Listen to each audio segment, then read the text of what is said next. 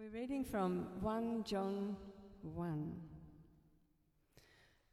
What was from the beginning, what we have heard, what we have seen with our eyes, what we have observed and have touched with our hands, concerning the word of life, that life was revealed, and we have seen it, and we testify and declare to you the eternal life that was with the Father and was revealed to us. What we have seen and heard, we also declare to you, so that you may also have fellowship with us. And indeed, our fellowship is with the Father and with his Son, Jesus Christ. We are writing these things so that our joy may be complete. This is the message we have heard from him and declare to you God is light, and there is absolutely no darkness in him. If we say we have fellowship with him, and yet we walk in darkness, we are lying and are not practicing the truth. If we walk in the light as he himself is in the light, we have fellowship with one another, and the blood of Jesus his Son cleanses us from all sin. If we say we have no sin, we are deceiving ourselves, and the truth is not in us. If we confess our sins, he is faithful and righteous to forgive us our sins and to cleanse us from all unrighteousness.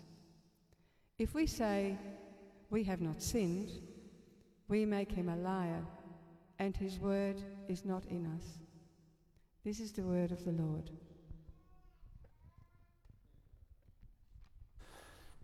I, um, pardon me, I have a hunch. And my hunch is this I think that uh, Christmas, as it is sold to us in society, is a lie. Uh, or, or perhaps not so much a lie as it is um, hiding a deeper truth. Now, you see, Christmas is a time of the year when we celebrate all things and uh, uh, as being fine. You know, we heard even this morning how in all the Christmas cards and things we see Jesus as this cute little baby. And I mentioned a few weeks ago that this is the time of the year where we bury all the dirt under the family carpet and just pretend it doesn't exist. Now, in a couple of hours, most of us are going to sit down for our Christmas lunches, aren't we? With our families, and we are going to ignore the deep cracks and the brokenness in our families for the sake of just having a nice Christmas together. We're going to look past the obvious flaws uh, that are in our relatives for the sake of Christmas. Everyone knows this is uh, how we do it. It's an unspoken societal rule. This is what you are supposed to do during Christmas time. But that's not being honest, is it? Christmas isn't actually all it's cracked up to be. As soon as the lunch starts, someone will make a passive aggressive comment, which highlights the fact that things are not all as they should be. The toys, which were brand new this morning, will already lie broken on the floor somewhere. And the food, as delicious as it is, uh, will not last. And ine- uh, inevitably, the Christmas celebration will end and we will lift up that carpet and the family dirt will spill out once more. And in a few days, even the delicious leftovers will be rotting away and be in a garbage bag somewhere. And all the plastic toys that are now broken will be in the recycling. And when at last the credit, bill, uh, credit card bill arrives, we will get a shock and scramble to figure out how we're going to pay it off. And then next year, we're going to do it all over again. Now, in some ways, celebrating Christmas this way is buying into a fake facade. It's a kind of artificial cover up for our deeper issues. But there is something inherently beautiful about it too, isn't there? When you've been to a great Christmas feast, it is truly enjoyable. You can be yourself in some ways. You can enjoy the goodness of, uh, of the food and the stuff that's spread out around you. You can relish genuinely the company of those around you. Your extended family can enjoy one another's company, and there is, in some ways, a deep sense of connectedness and rightness when we celebrate meals like that.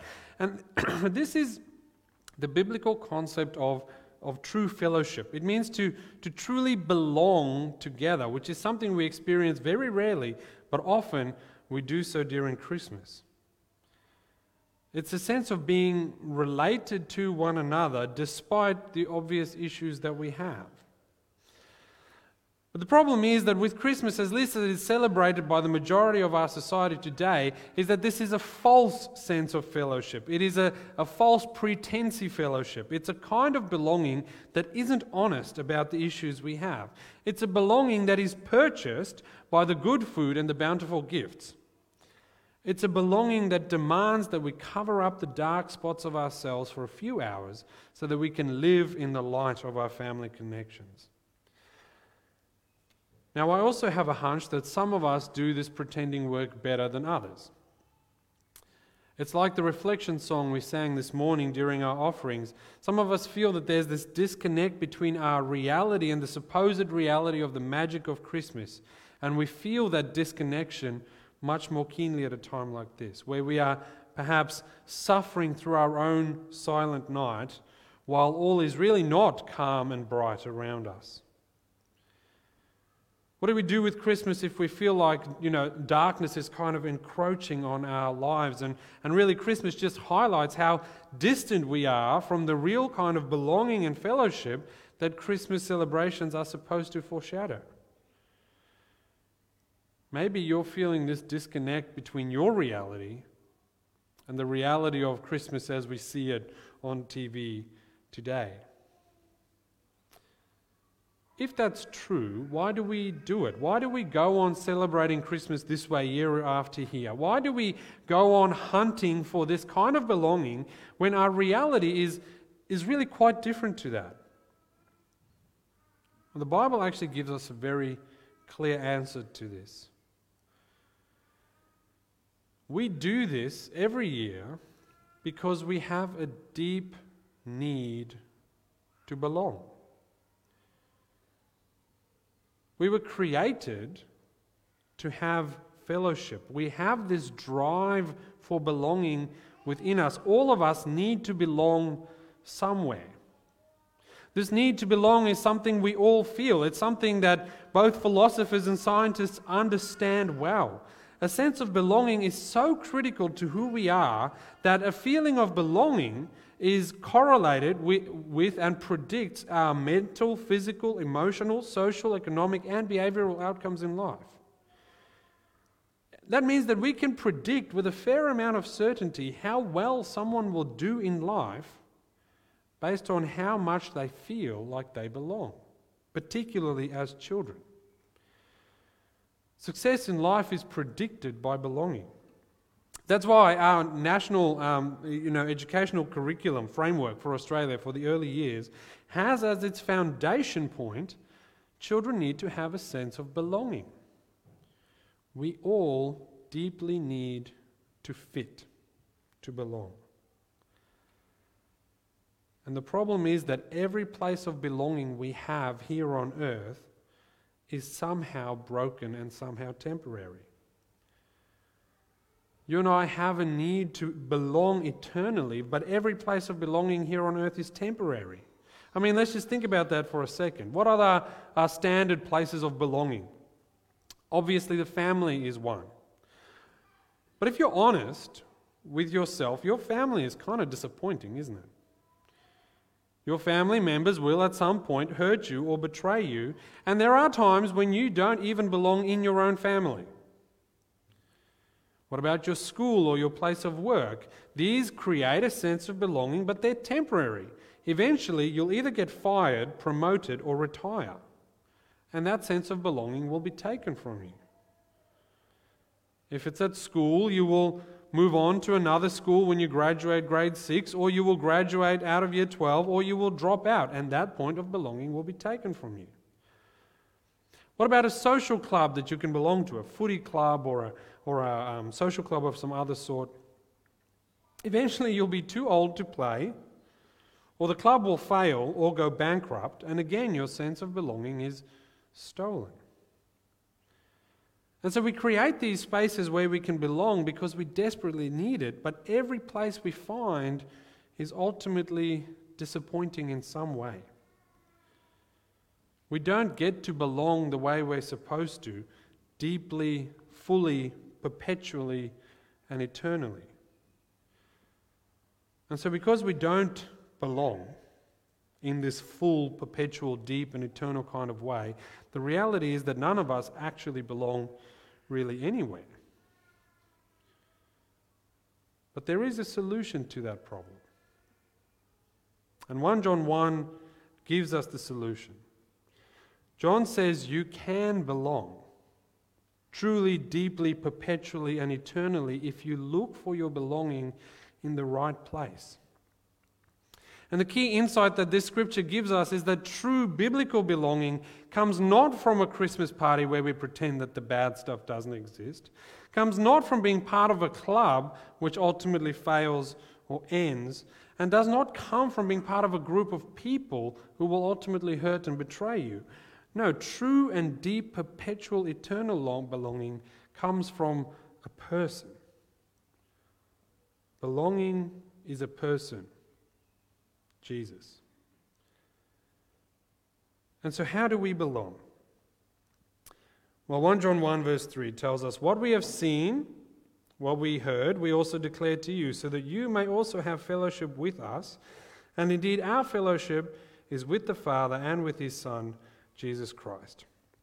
Now, I have to admit that 1 John 1, uh, the first sort of four verses, is a, quite a complex piece of text. And if you read it, it's kind of confusing.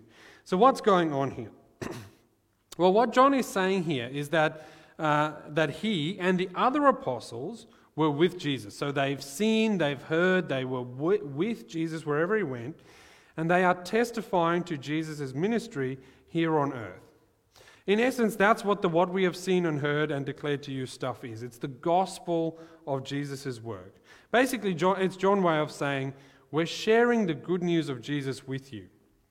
And so, the good news is that Jesus was born as a baby. Pardon me, just hang on a second.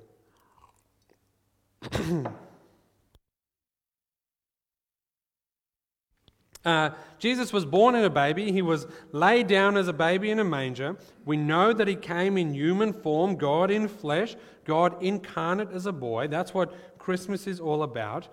But John's and the apostles' testimony is not just that Jesus gets born, but that he came with a mission. He came and lived a perfect life. He wasn't just some wise sage that gave us wise teachings which we can take or leave. No, he was utterly different to you know, like the Buddha or Gandhi or any of the other sages of the other religions. Jesus came with a purpose. And that purpose uh, is what John and the other apostles are sharing with people. He came uh, to live a perfect life and to die for us so that we can belong, so that we can have fellowship with, with them, with the apostles, and with God, the Father and the Son. And so, what John is saying is why are we so keen on sharing the gospel? Why do we want to go on talking about this, what we have seen and heard stuff with you? It's so that we can belong, not just into a group of people with other Christians, but so that you can belong with God. So that everyone who follows and listens to this testimony will have a deep and perpetual eternal belonging with God through Jesus Christ. And now, the natural question for us to ask at this point is why can't we just belong with God without Jesus? Why is it that they want to share this testimony of Christ Himself? If it's true that we were made to be in a relationship with God, if we were made to belong to and with God, why can't we just do that without Christ? I mean, what, what's the issue? Why don't we all just feel this deep sense of belonging with God naturally anyway? It's because there's this separation between us and God. And if you've been following along with our Garden to Garden City series that we've been working through this year, you would know this by now. There is this thing that separates us, us and God, and that, that chasm is, is our own sin and the sin we've inherited as broken people. It's our insistence that we can live a perfectly good life quite apart from God. We, we kind of want to be our own Lord. We want to be our own God. We want our own lives apart from God's law and, and rulership.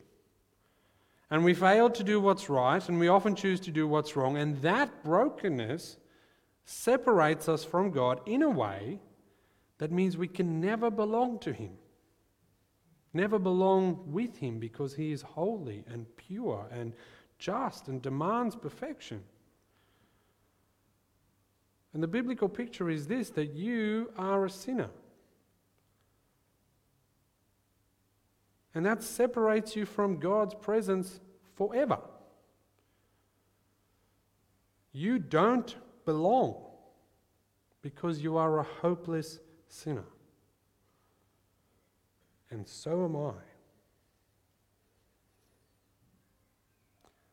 But now, if you're human, which I think you all are, when we hear that, our hearts react pretty strongly to that, don't they?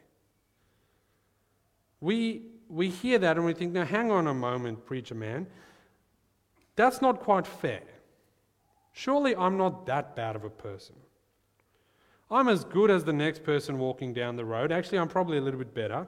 I give to charity. I help out at the soup kitchen. I, I, when I see someone in need, I do what I can. I, I don't steal. I, I pay my taxes. I don't cheat. I'm, I'm a good, law abiding citizen.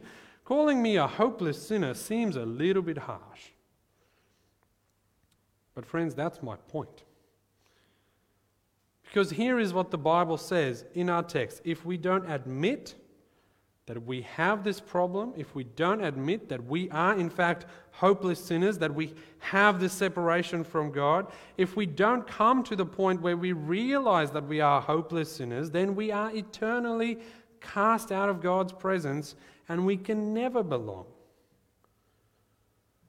We will remain forever what we are now, that is, children of God's wrath.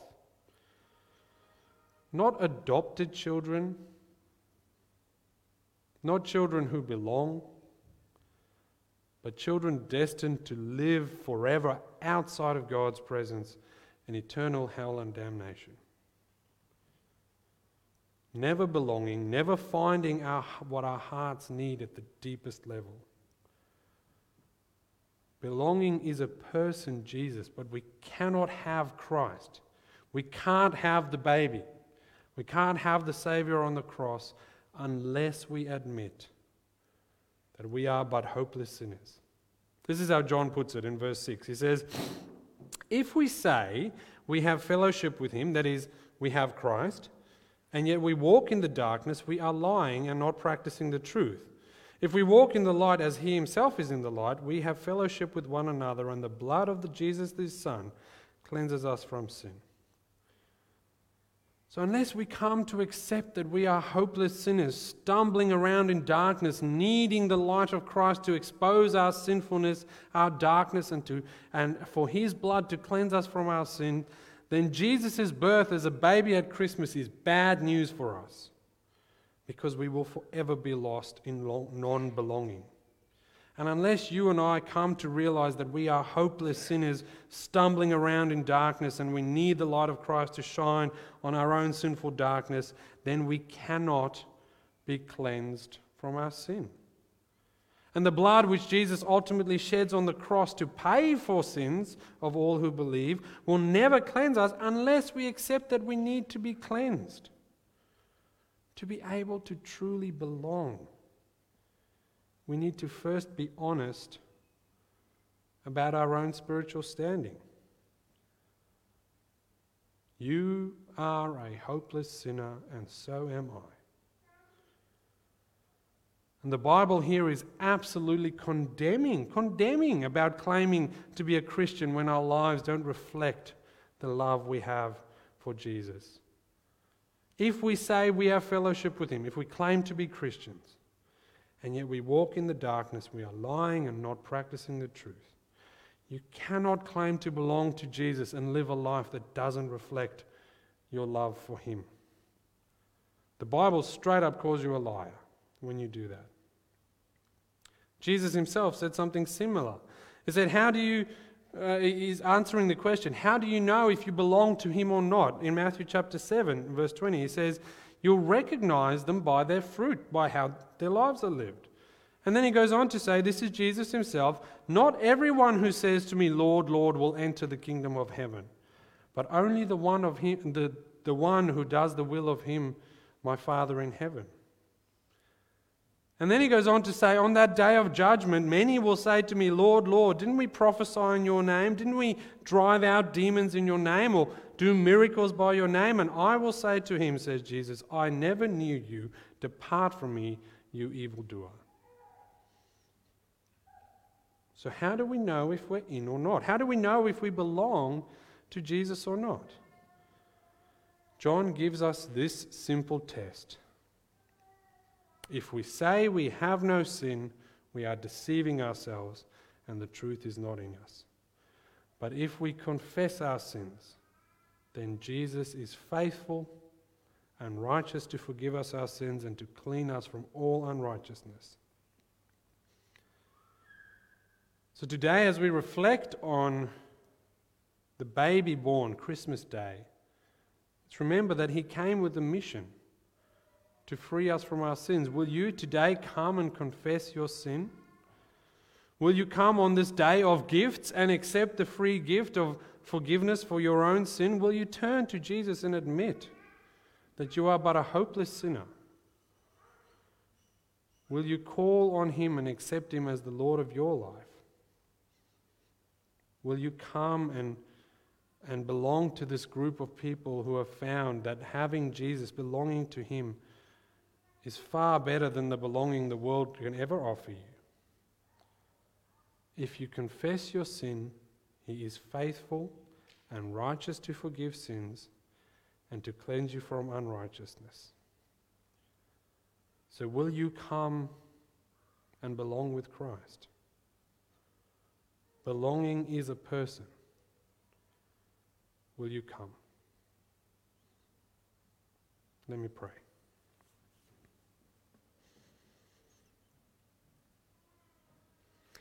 Lord, as we this morning consider our own state before you and the purpose for which you were born, may it be that you will drive these truths deep into our hearts.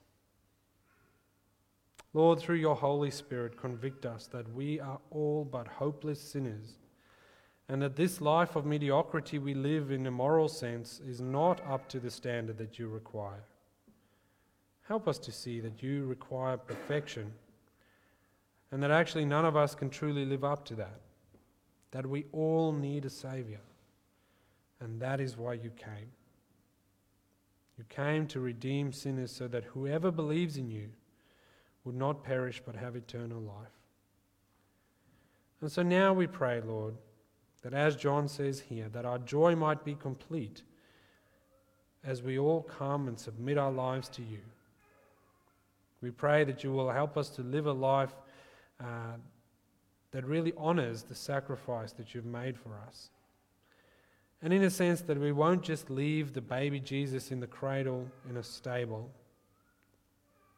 but that we will realize that he grew up, came to live a perfect life, to die for our sins, so that we can be cleansed too if we would but believe and accept this free gift.